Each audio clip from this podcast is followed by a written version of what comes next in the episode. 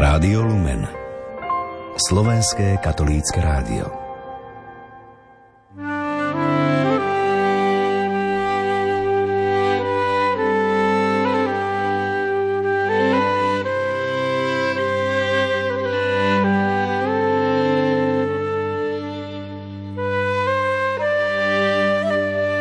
Program, ktorý si o chvíľu vypočujete, vysielame v repríze.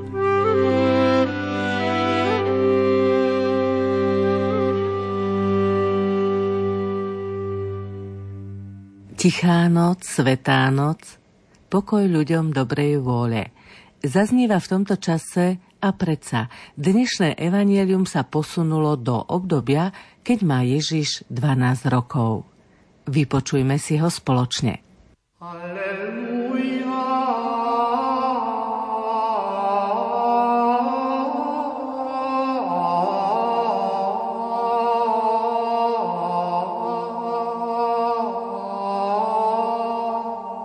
Čítanie zo svätého Evanielia podľa Lukáša. Ježišovi rodičia chodievali každý rok do Jeruzalema na veľkonočné sviatky. Keď mal Ježiš 12 rokov, tiež išli, ako bývalo na sviatky zvykom. A keď sa dni slávností skončili a oni sa vracali domov, zostal chlapec Ježiš v Jeruzaleme, čo jeho rodičia nezbadali. Nazdávali sa, že je v sprievode. Prešli deň cesty a hľadali ho medzi príbuznými a známymi. No nenašli. Vrátili sa teda do Jeruzalema a tam ho hľadali. Po troch dňoch ho našli v chráme. Sedel medzi učiteľmi, počúval ich a kládol im otázky. Všetci, čo ho počuli, žasli nad jeho rozumnosťou a odpovediami. Keď ho zazreli, strpli od údivu a matka mu povedala Syn môj, čo si nám to urobil? Pozri, tvoj otec i ja sme ťa s bolesťou hľadali. On im odpovedal Prečo ste ma hľadali? Nevedeli ste, že mám byť tam, kde ide o môjho otca? Ale oni nepochopili slovo, ktoré im hovoril. Potom sa s nimi vrátil do Nazareta a bol im poslušný a jeho matka zachovávala všetky slová vo svojom srdci. A Ježiš sa vzmáhal v múdrosti, veku a v obľube u Boha i u ľudí. Počuli sme slovo pánovo. Alleluja.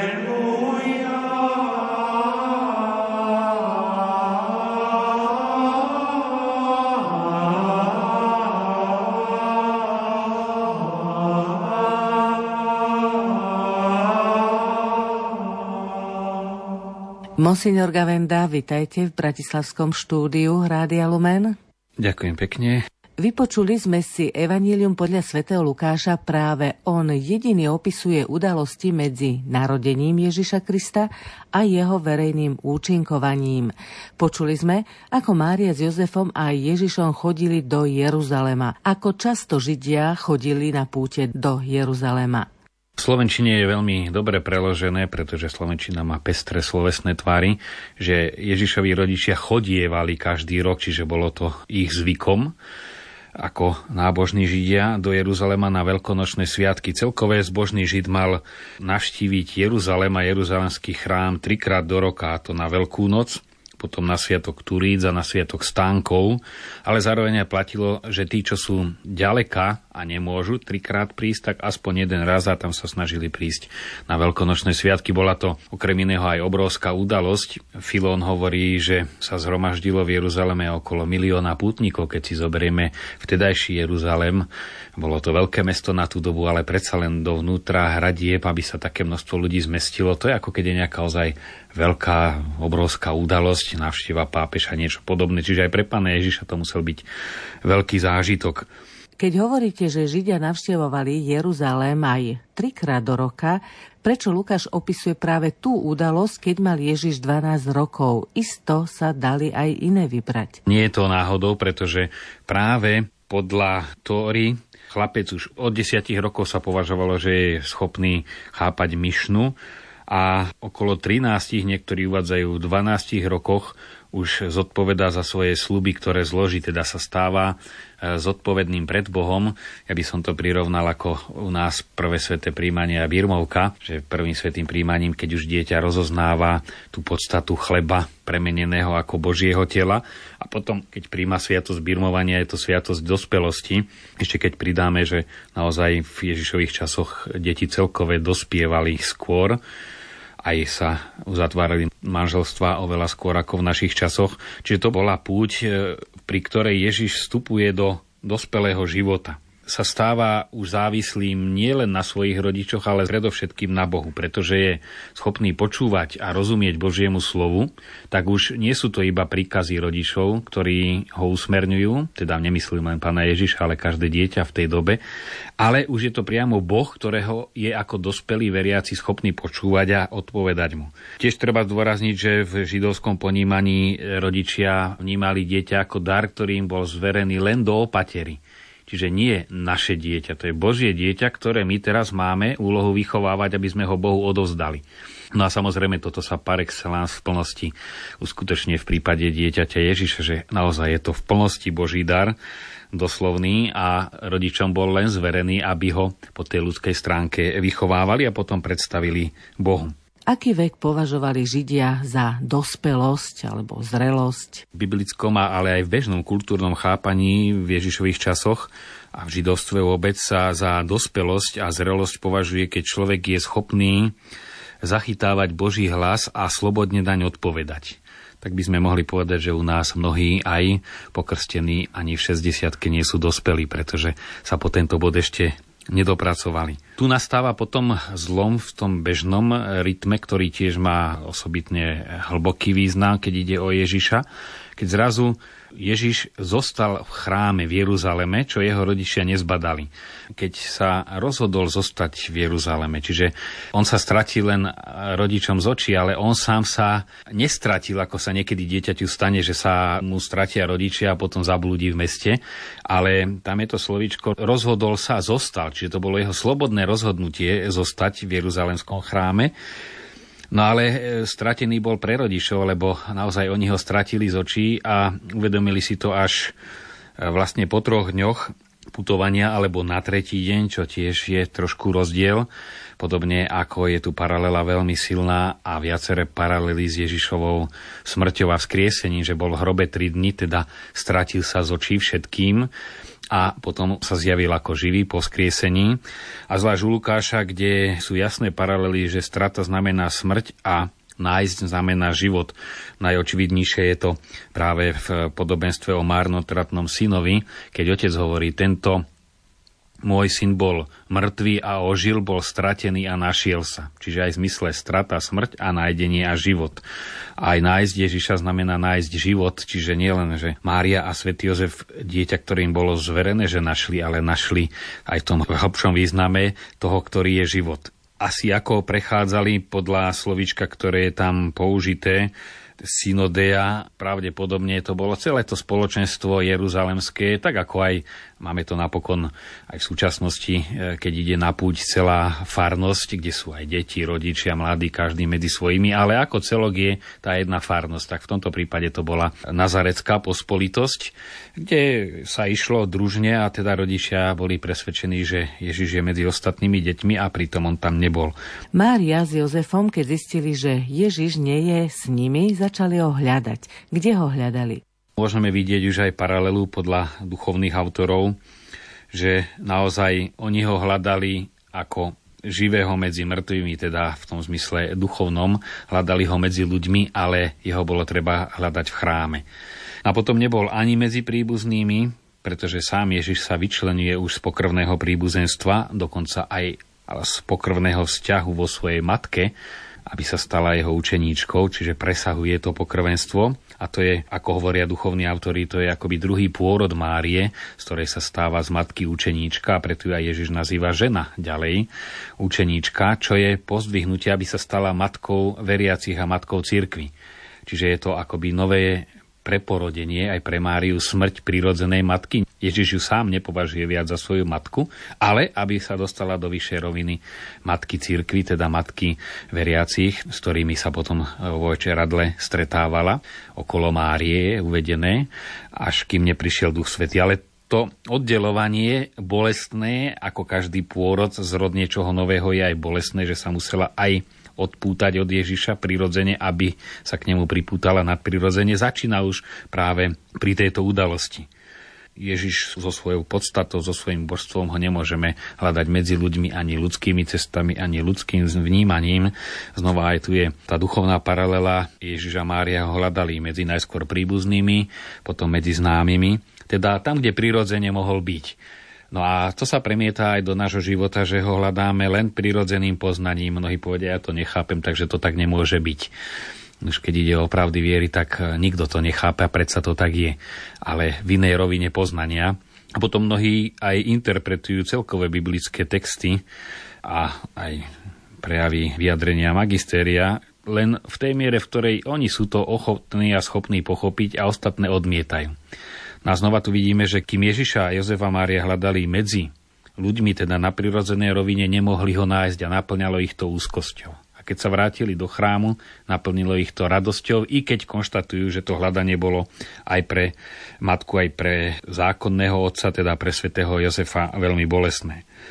A tu znova duchovní autory, pretože my hľadáme skôr ten obsahový význam, čo nám tie texty chcú povedať, než nejaké slovičkárenie biblistov, ktoré tiež poukazuje mnohé odtienky veľmi dôležité pre duchovný život. Hovoria, že Jozef s Máriou išli smerom od Jeruzalema a Lukáš predstavuje celý Ježišov verejný život ako stúpanie do Jeruzalema. A keď chceli nájsť Ježiša, aj oni sa museli obrátiť, teda začať smerovať k Jeruzalému. A tam potom máme ďaleko neskoršie paralelu, keď Peter odhovára Ježiša, ktorý sa vydáva na cestu do Jeruzalema, to sa ti nesmie stať. A Ježiš mu hovorí, staň sa učeníkov a nasleduj ma do Jeruzalema. Kto chce ísť so mnou, musí so mnou kráčať do Jeruzalema, inak si Satan, teda ten, ktorý mi ukazuje zlú cestu. To samozrejme nemôžeme aplikovať na Jozefa a Máriu v tomto zmysle, ale aj oni sa museli otočiť, urobiť to obrátenie smerom k synovi, ktorý je v Jeruzaleme, lebo tam je jeho miesto. Mária s Jozefom našli Ježiša, ako sedí medzi učencami a kladie im otázky a zároveň im vysvetľuje. Musela to byť zaujímavá situácia. Tu je zaujímavý ten rozhovor, že Ježiš sedel e, medzi učiteľmi, počúval ich a kládol im otázky. A potom je tam aj ten výraz v ďalšej vete, že žasli nad jeho rozumnosťou a odpovediami. A slovičko žasli má v pôvodnom jazyku emotívny význam, než úžas nad niečím teoretickým, nad veľkosťou nejakej pravdy, ale skôr to bolo také prekvapenie, uchvátenie, že takýto chlapec také mudré otázky a odpovede dáva. No a tu vidíme, že naozaj učitelia v chráme boli znalcami starého zákona. Ale my vieme, už spätne sa to aj ľahko hľadá, že celý starý zákon smeruje a nachádza naplnenie Ježišovi Kristovi. Bez Ježiša Krista väčšinu vecí by sme zo starého zákona nechápali, alebo by mali len bezprostredný význam a nie ten hlbší, prorocký alebo význam predobrazov. No a tým, že Ježiš aj ako 12-ročný, ktorý sa už dáva priamo k dispozícii otcovi, má kľúč k tomu starému zákonu. Čiže on už vidí odpoveď, to ako keby niekto poznal tajničku z krížovky, on ju už poznal a preto mu veľmi ľahko bolo dávať otázky, alebo zase keď oni dali jemu dávať odpovede, pretože už bol pri jadre zmyslu starého zákona. No a kto pozná zmysel, potom už pozná aj všetko ostatné. Ježiš u starostenej matke odpovedá, že on má byť tam, kde ide o jeho otca. Preklady sú rôzne, niekde sa píše, že povedal, že musí byť v dome svojho otca sa to rôzne prekladá, že mám byť v dome môjho otca, že sa mám zaoberať vecami môjho otca. En to istú patrozmu v tom otca môjho, keby sme to doslova preložili. Aj biblisti hovoria, že ten preklad sa nedá presne vytušiť zo samotného výrazu, ktorý tu Lukáš použil, ako sa nám zachoval. Keď by sa to aplikovalo, že byť tam, kde ide o môjho otca ako v chráme, teda miestne, e, lokálne, že som tam, kde ide o môjho otca, teda v chráme, e, tak zase je námietka, že Lukáš nikdy neoznačuje Jeruzalemský chrám ako dom otca v Ježišových ústach. chrám je miesto obety, ale e, nie dom Ježišovho otca. Čiže v dome môjho otca v tomto zmysle v chráme Jeruzalemskom to nenachádza, alebo nie, je ťažko dokázať. A potom záležitosti otca teda venovať sa tomu, čo sa týka otca a to je práve to, čo robil, že sa už rozprával s, učen- s učiteľmi, so znalcami zákona o zmysle starého zákona, čiže o veciach svojho otca. Na slovenský preklad sa aj k tomuto prikláňa, pretože je to aj bližšie k samotnému originálu a jednak aj ten význam, i keď je skrytý, ale je to pravdivejší preklad, že o to, čo ide o môjho otca, už e, zostáva to tajomné, že či tým myslel aj nejaké poslanie, ktoré Ježiš v tej chvíli jeho zasvetenia sa aj toho ľudského v 12. veku, odozdania sa už z rúk rodičov do rúk otcových, ako prežil, nevieme, ale vidíme, že aj v Ježišovom vývoji tam nastal určitý výrazný zlom a preto ho Lukáš aj zaznamenáva, ako som už povedal, nie jednu z púti, a kde sa stala nejaká epizódka, ale to je zámerne e, práve v 12. roku nič tu nie je teologicky náhodou. Vráťme sa ešte k tým slovám, ktoré povedal Ježiš rodičom.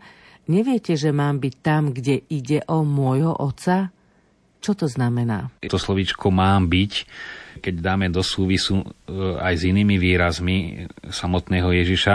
Čiže kde je to treba, man mus v Nemčine, alebo ilfo, taký zvrat zaužívaný, ono to tak treba. Podobne ako Ježiš povedala, je tam použité to isté slovíčko potom už emavským učeníkom. Či ste nevedeli, že bolo potrebné synovi človeka, bolo treba, bolo mu treba, čiže v tomto zmysle ono to tak bolo dané. Aj toto slovíčko vyjadruje podriadenie sa Ježiša Otcovej vôli. Čiže nielen, že mám byť tam, ale je treba, aby som bol tam, by bolo ešte možno výstižnejšie to preložiť. Čiže ja už som znútra pohýňaný byť tam. Tam, toto je moje miesto. Aký bol obsah toho, o čom Ježiš v chráme hovoril, to je zrejme najdôležitejšie v tejto opisovanej udalosti? Ježiš vystúpil ako ten, ktorý nadvezuje na starý zákon a tým, že sedel medzi učiteľmi aj sedieť, znamená už byť na poste učiteľa, sedel medzi nimi a nie, by sme povedali, v laviciach, ale za katedrou. A Ježiš, keď ide hovoriť vážne veci, to máme v evaneliách, sadol si, otvoril ústa a povedal. To je veľmi dôležité aj toto spojenie, že to je slávnostné vyhlasovanie nejakej náuky. To bola veľká udalosť aj v tomto prípade. Prečo Ježišova odpoveď tak veľmi prekvapila Máriu, veď predsa ona vedela, kto je jej syn? Márii bolo predpovedané, že bude s Mesiášom, synom Najvyššieho, nastúpi na trón otca Dávida, takže oni vedeli a potom aj Jozef pri zjavení dostal svetlo, kto je Ježiš a predsa boli prekvapení, pretože naozaj to presahovalo ich vtedajšie poznanie. Tak ako učeníci, ktorí s Ježišom toho toľko zažili, ale chápať začali veci až po Turícach, po zoslaní Ducha Svetého, tak e, toto svetlo potrebovali aj Jozef a Mária. Bez toho aj taká veľká udalosť ešte strácala pred nimi ten hlbší zmysel, čo ale neznamená, že pokrčili plecami a sa s tým zmierili, ale tam je e, dôležitá veta, že Panna Mária zachovávala všetky slova vo svojom srdci. Aj to slovíčko zachovávala je priebežné, teda v priebehu času stále ho mala v sebe a to, čo sa pri lekcio divina nazýva ruminácio, také prežúvanie proste, ale duchovné samozrejme, že s tým slovom sa zaoberala, zvažovala, porovnávala udalosti, ako to súvisí, pretože pre samotnú Máriu to bol taký záblesk svetla práve v tej dlhej sérii každodennosti, Ježišovo skrytého života, keď navonok protirečilo všetko tým predpovediam, ktoré sa o svojom dieťati dozvedela. Pretože ani slávny nebol, bol jednoduchým dieťaťom. Už keď dospel, tak dospelým, ktorý pomáhal svojmu otcovi Jozefovi pri e, stavbárskych prácach. No a tento záblesk, predsa len to stretnutie Jeruzalemskom chráme a Ježišove slova, to bolo čosi, čo potvrdzovalo predpovede a držalo ju potom v tej viere, ktorej bola vystavená cez ďalšie desaťročia, môžeme povedať, a dve desaťročia a to je obrovský dlhá doba pre toho, kto žije v stereotype. Nám roky bežia rýchlo, máme pestrý život, ale na takom stereotypnom, jednoduchom dedinskom živote tam rok je veľmi dlhá doba a 10 rokov ani nehovorím. No a to bol čas skúšky Márinej viery a preto tieto slova zachovávala a, a držala sa ich aj v tej e, noci skúšky. No a znova aj tam tieto veci, tieto slová, čiže nielen čo povedal, ale aj to, čo sa udialo. Tam je slovičko réma, ktoré znamená aj to, čo bolo povedané, ale aj to, čo sa stalo. Ona si práve spájala to, čo sa deje s tým, čo Ježiš povedal. No a potom vidíme, že Ježiš, ktorý v istom zmysle a v istom momente sa podriadil vôli svojho otca, tu prvýkrát nazýva Boha svojim otcom, a posledný krát, keď do otcových rúk porúča svojho ducha. Zároveň ale sa vráti a znova berie za autoritu svoju bezprostrednú tých, ktorých mu otec dal, aby ho sprevádzali počas jeho rastu, počas jeho dospievania. Na tu vidíme, že tá poslušnosť je aj v jednom prípade, aj v druhom otcovi. To nie je nejaký vzdor, alebo e, to, čo niekedy pedagógovia a psychológovia hovoria, že aj Ježiš zažil to, čo dieťa zažíva útek z domu pri tom začínajúcom dospievaní, keď zrazu chce spoznať svet aj mimo domu. Ale tu na to nie je útek tohto druhu, len on toho istého otca, ktorého počúval a zaoberal sa jeho vecami priamo, potom znova prijal, že áno, on mi posiela otec týchto rodičov a znova im bol podriadený alebo poslušný, teda Božie slova aj on vnímal cez slova svojich rodičov. To je hlboké, úžasne hlboké posolstvo potom aj do praktického života.